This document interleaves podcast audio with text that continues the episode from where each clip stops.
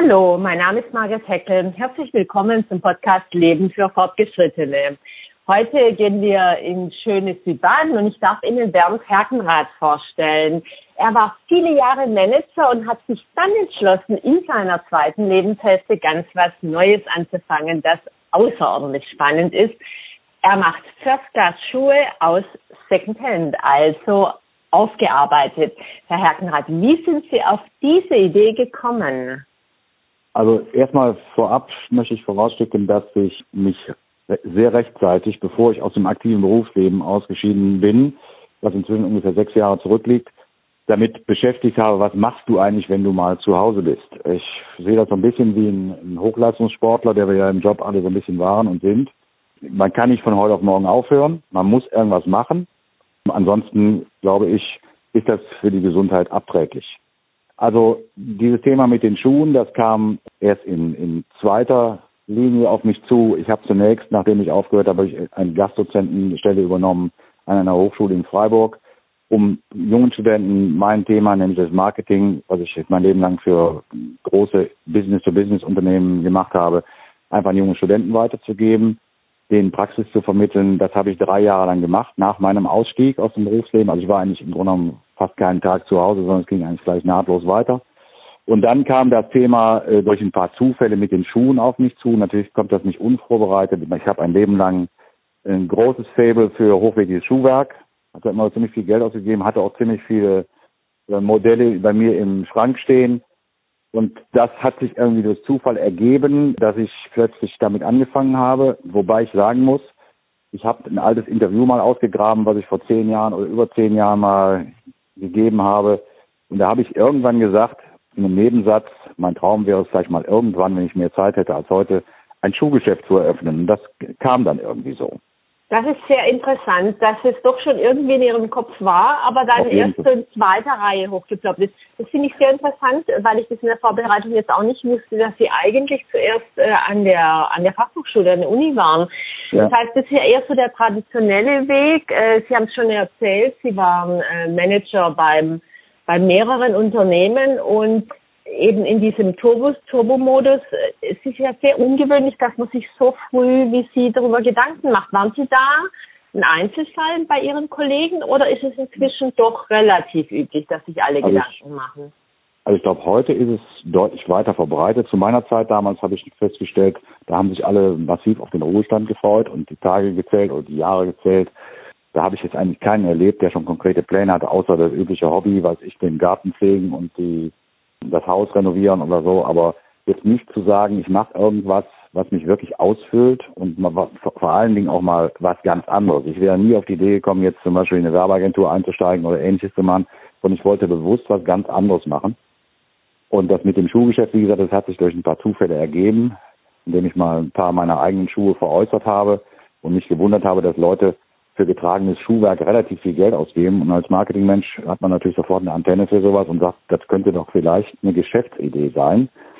Und dann ergab sich hier im Ort, ich bin in Staufen bei Freiburg, südlich von Freiburg, ergab sich eine Ladenfläche und da habe ich wirklich nicht lange überlegt und habe gesagt, ich mache das, nachdem ich mich vorher mit beschäftigt habe, wo kannst du überhaupt getragenes Schuhwerk kaufen. Das hat sich, hat sich sehr schnell geklärt, das funktioniert heute prima durch, dank, des, dank des Internets. Und da habe ich angefangen, tatsächlich Schuhe zu, zu kaufen und auch herzurichten. Das ist der große Unterschied. Wir richten Schuhe wieder her. Das heißt, wir verkaufen keine Schuhe, wie wir sie bekommen, sondern wir, ich habe zwei Schuhmacher, mit denen ich das zusammen mache. Und wir richten diese Schuhe so her, dass man die wirklich problemlos wieder tragen kann.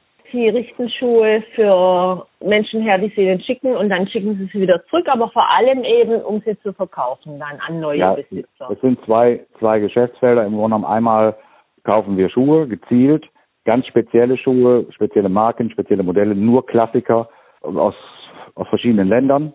Und dank dem Internet, wie gesagt, kein Problem, an diese Schuhe zu kommen. Was sich inzwischen auch gut entwickelt hat, ist, Leute sehen das, was wir machen und sagen, könnten Sie mir auch meine Schuhe renovieren?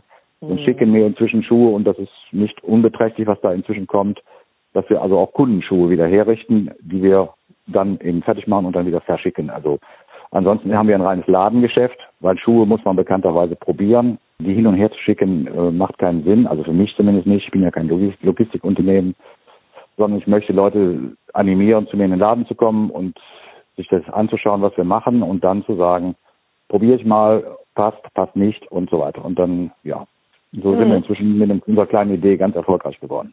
Wunderbar. Und Sie müssen vielleicht sogar schon Leute einstellen oder Sie machen es ganz alleine? Also wollen Sie es ähm, klein halten oder wollen Sie jetzt auch expandieren? Ich genieße es, keine Mitarbeiter zu haben. Ich hatte mein Leben lang äh, haufenweise Mitarbeiter mit den üblichen Themen jeden Tag. Ja. Äh, ich habe lediglich eine, einen hochqualifizierten Mensch, der sein Leben lang in Schuhgeschäften gearbeitet hat, der mich unterstützt und der mich eigentlich im Wesentlichen unterstützt bei starken Tagen, wenn wir besondere Publikumsfrequenzen haben, beziehungsweise wenn wir im Urlaub sind, dann übernimmt er das Geschäft. Und ansonsten mm. bin ich, bin ich Soloflieger. Mhm. Hört sich nach einer ganz wundervollen äh, Art und Weise an, die nach Berufszeit zu verbringen mit sehr Absolut. sinnvollen Dingen. Und äh, ich vermute, Sie werden auch ordentlich beneidet von vielen, dass Sie sowas für sich gefunden haben.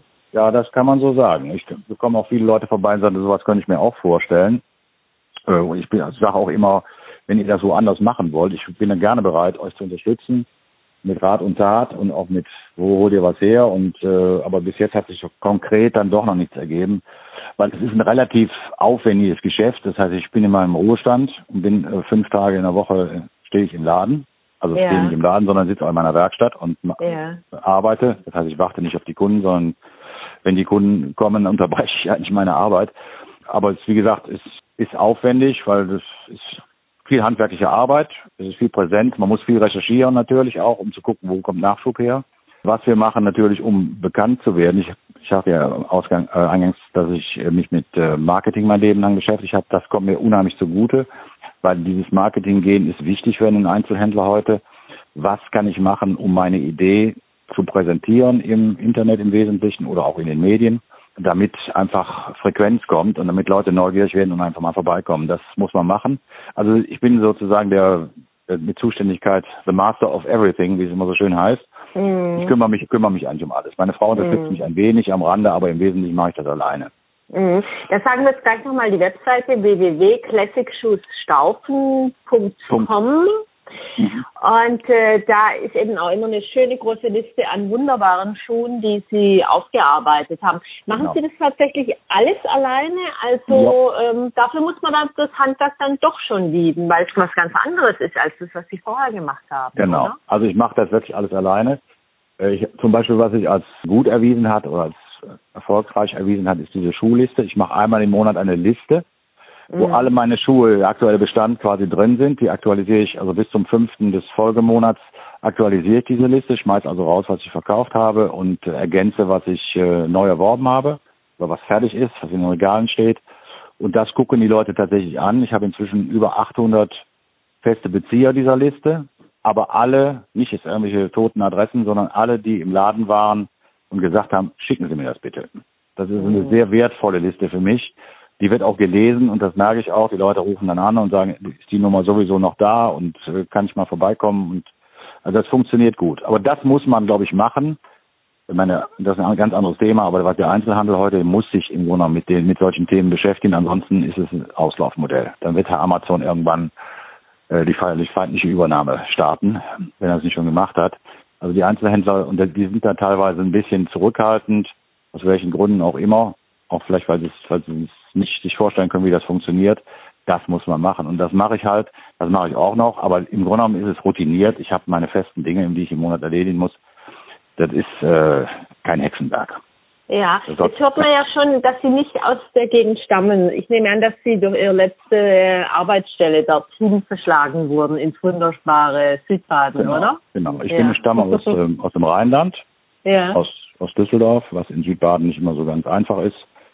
Die rheinische Frohnatur, die ist gewöhnungsbedürftig für manche hier, äh, aber inzwischen bin ich über 20 Jahre hier, habe das inzwischen, haben wir das verinnerlicht und man hat sich an mich gewöhnt und ich habe mich an die Leute hier gewöhnt.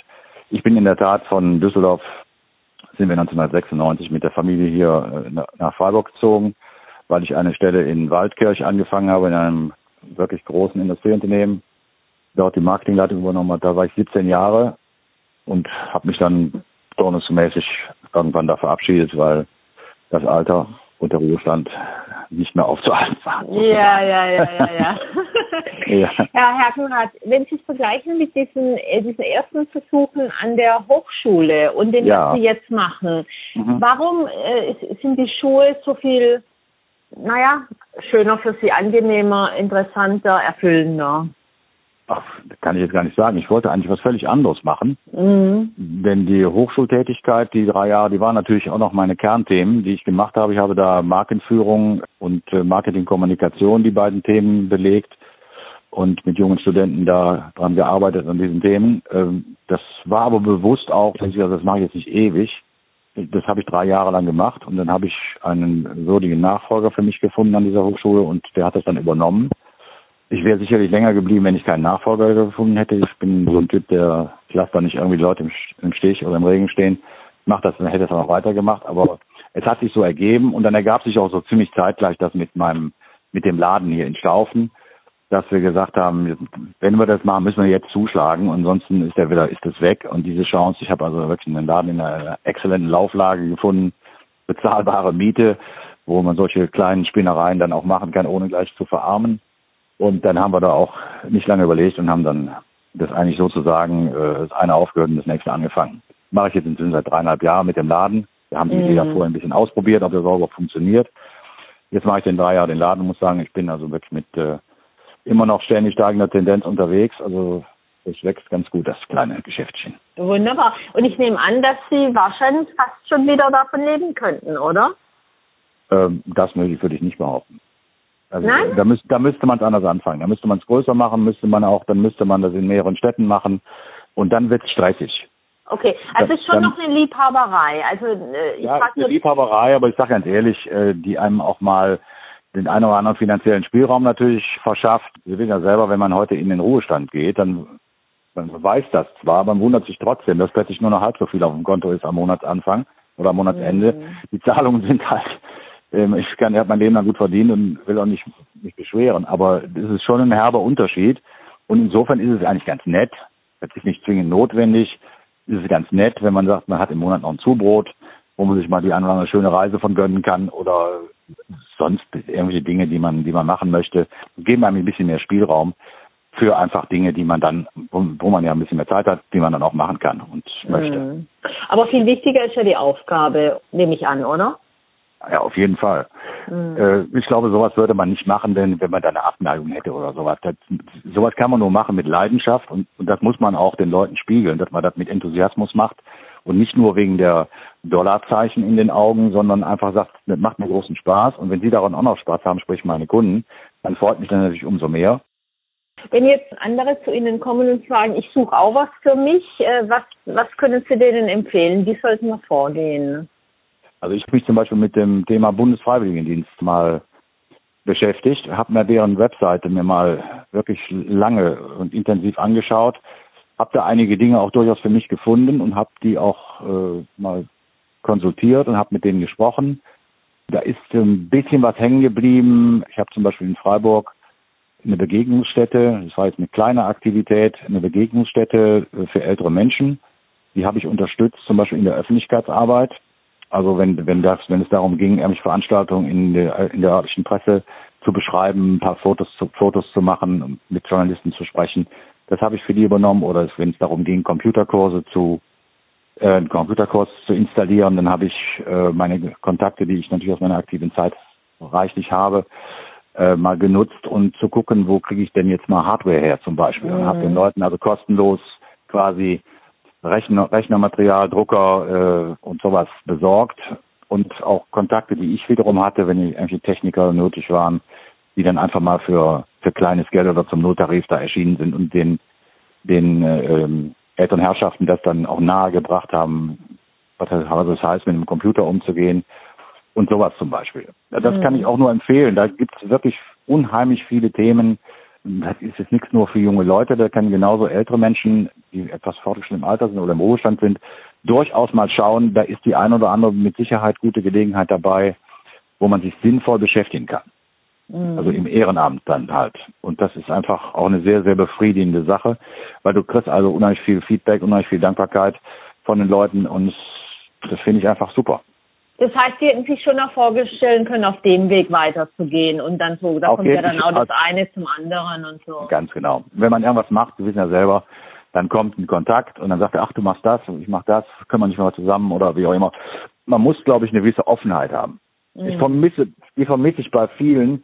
Ich habe hier natürlich im, logischerweise in meinem Bekanntenkreis einige, die so in dem Alter sind. Jetzt ein paar aktuelle Beispiele auch. Aussteher aus dem Beruf, da habt ihr euch mal beschäftigt, was macht ihr eigentlich?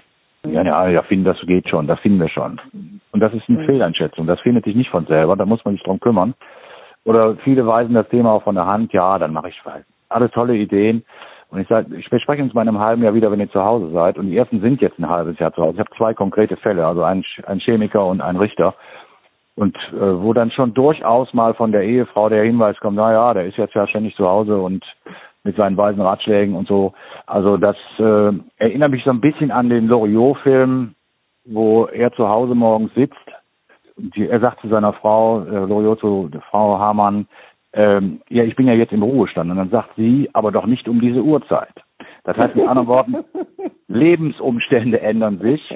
Plötzlich ist der Meister zu Hause, der, wo er sonst nie war, der kam immer abends spät und die Gnädigste hatte immer ein wenig mehr Spielraum und plötzlich geistert hier einer rum.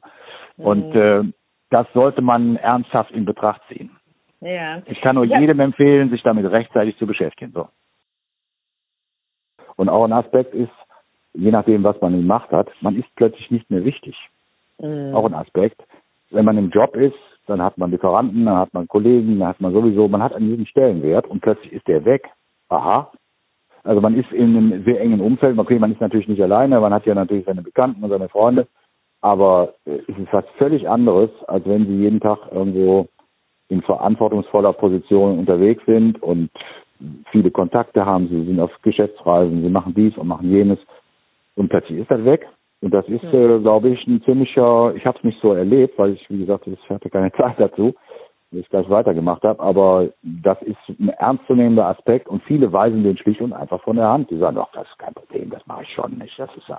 Und sie stellen alle fest, sie werden alle feststellen, nach einer relativ kurz- kurzen Zeit, also spätestens nach einem Jahr, dass sie sagen, da fehlt was. Ich muss was machen. Ich kann nicht nur Sport machen, ich kann nicht nur Zeitung lesen. Also das, das ist nicht, das ist nicht, das füllt einen doch nicht aus. Das ist doch furchtbar.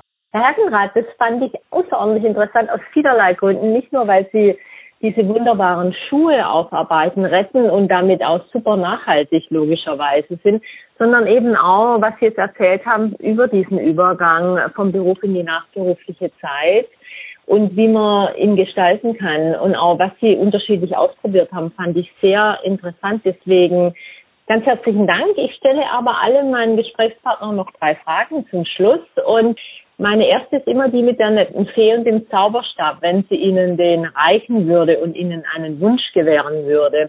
Was wäre es denn, was Sie sofort ändern würden, abschaffen oder neu einführen? Kann alles sein. Muss nicht um Schuhe gehen, kann um die Welt gehen, was immer Sie möchten. Also Zauberstab, also erstmal würde ich mir wünschen, dass ich meinen kleinen Laden noch möglichst lange betreiben kann, solange ich Lust habe, ehrlich gesagt. Also ich bin da jetzt offen. Also ich weiß nicht, ich mache das nicht am Alter fest, ich mache das einfach an, an meinem Spaß fest. Ansonsten muss ich sagen, sind wir ziemlich zufrieden. Jetzt habe ich meinen Podcast Leben für Fortgeschrittene genannt, weil ich einfach finde, dass Menschen in der zweiten Lebenshälfte Fortgeschrittene sind. Was bedeutet es denn für Sie, fortgeschritten zu sein? Also fortgeschritten äh, und ohne jetzt hier irgendwelche Plattitüden von mir zu lassen. Ich bin deutlich entspannter und gelassener als früher, muss ich ehrlich sagen. Ich bin ein ziemlich verrückter Typ. Also der, ähm, wenn ich mal eine Idee habe, dann muss die am besten in zehn Minuten umgesetzt sein. Da bin ich deutlich gelassener geworden. Das empfinde ich sehr heilsam und sehr entspannt, muss ich ehrlich sagen. Ich sage immer, wenn mich jemand fragt, ist das nicht anstrengend, was du da machst, dann sage ich immer, den Stress, den ich hier mache, den mache ich mir ausschließlich selber. Es fällt nicht auf, wenn ich mal einen Tag keine Lust habe oder wenn ich mal sage, ich mache heute mal mit gebremstem Schaum. Das geht ohne weiteres. Das ist also, ja, so halt. Das äh, kann ich mir selber einteilen. Und in da, von daher habe ich also, ja, alles gut.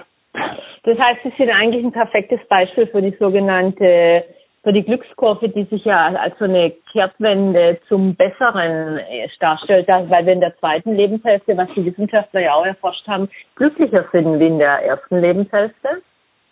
Ich empfinde es so, ganz ehrlich. Ich meine, wie gesagt, das Alter, das kann man nicht beeinflussen. Das, das kommt halt zwangsläufig mit dem 70. Geburtstag im nächsten Jahr. Da habe ich noch ein bisschen meine Schwierigkeiten, aber da werde ich mich auch noch dran gewöhnen. Ich finde es einfach wirklich eine entspannte Sache im Moment, muss ich ehrlich sagen. Ich freue mich, dass ich alleine das mache. Ich lege keinen großen Wert mehr auf viele Mitarbeiter. Wie gesagt, mit ihren Sorgen und Nöten, alle berechtigt, aber das habe ich lange genug gemacht. Deshalb versuche ich auch das Ding möglichst auf kleiner Flamme zu halten und dass es für mich alleine funktioniert. Und so habe ich ehrlich gesagt meine Befriedigung wirklich gefunden und ich mache, solange ich Lust habe und solange es mir Spaß macht.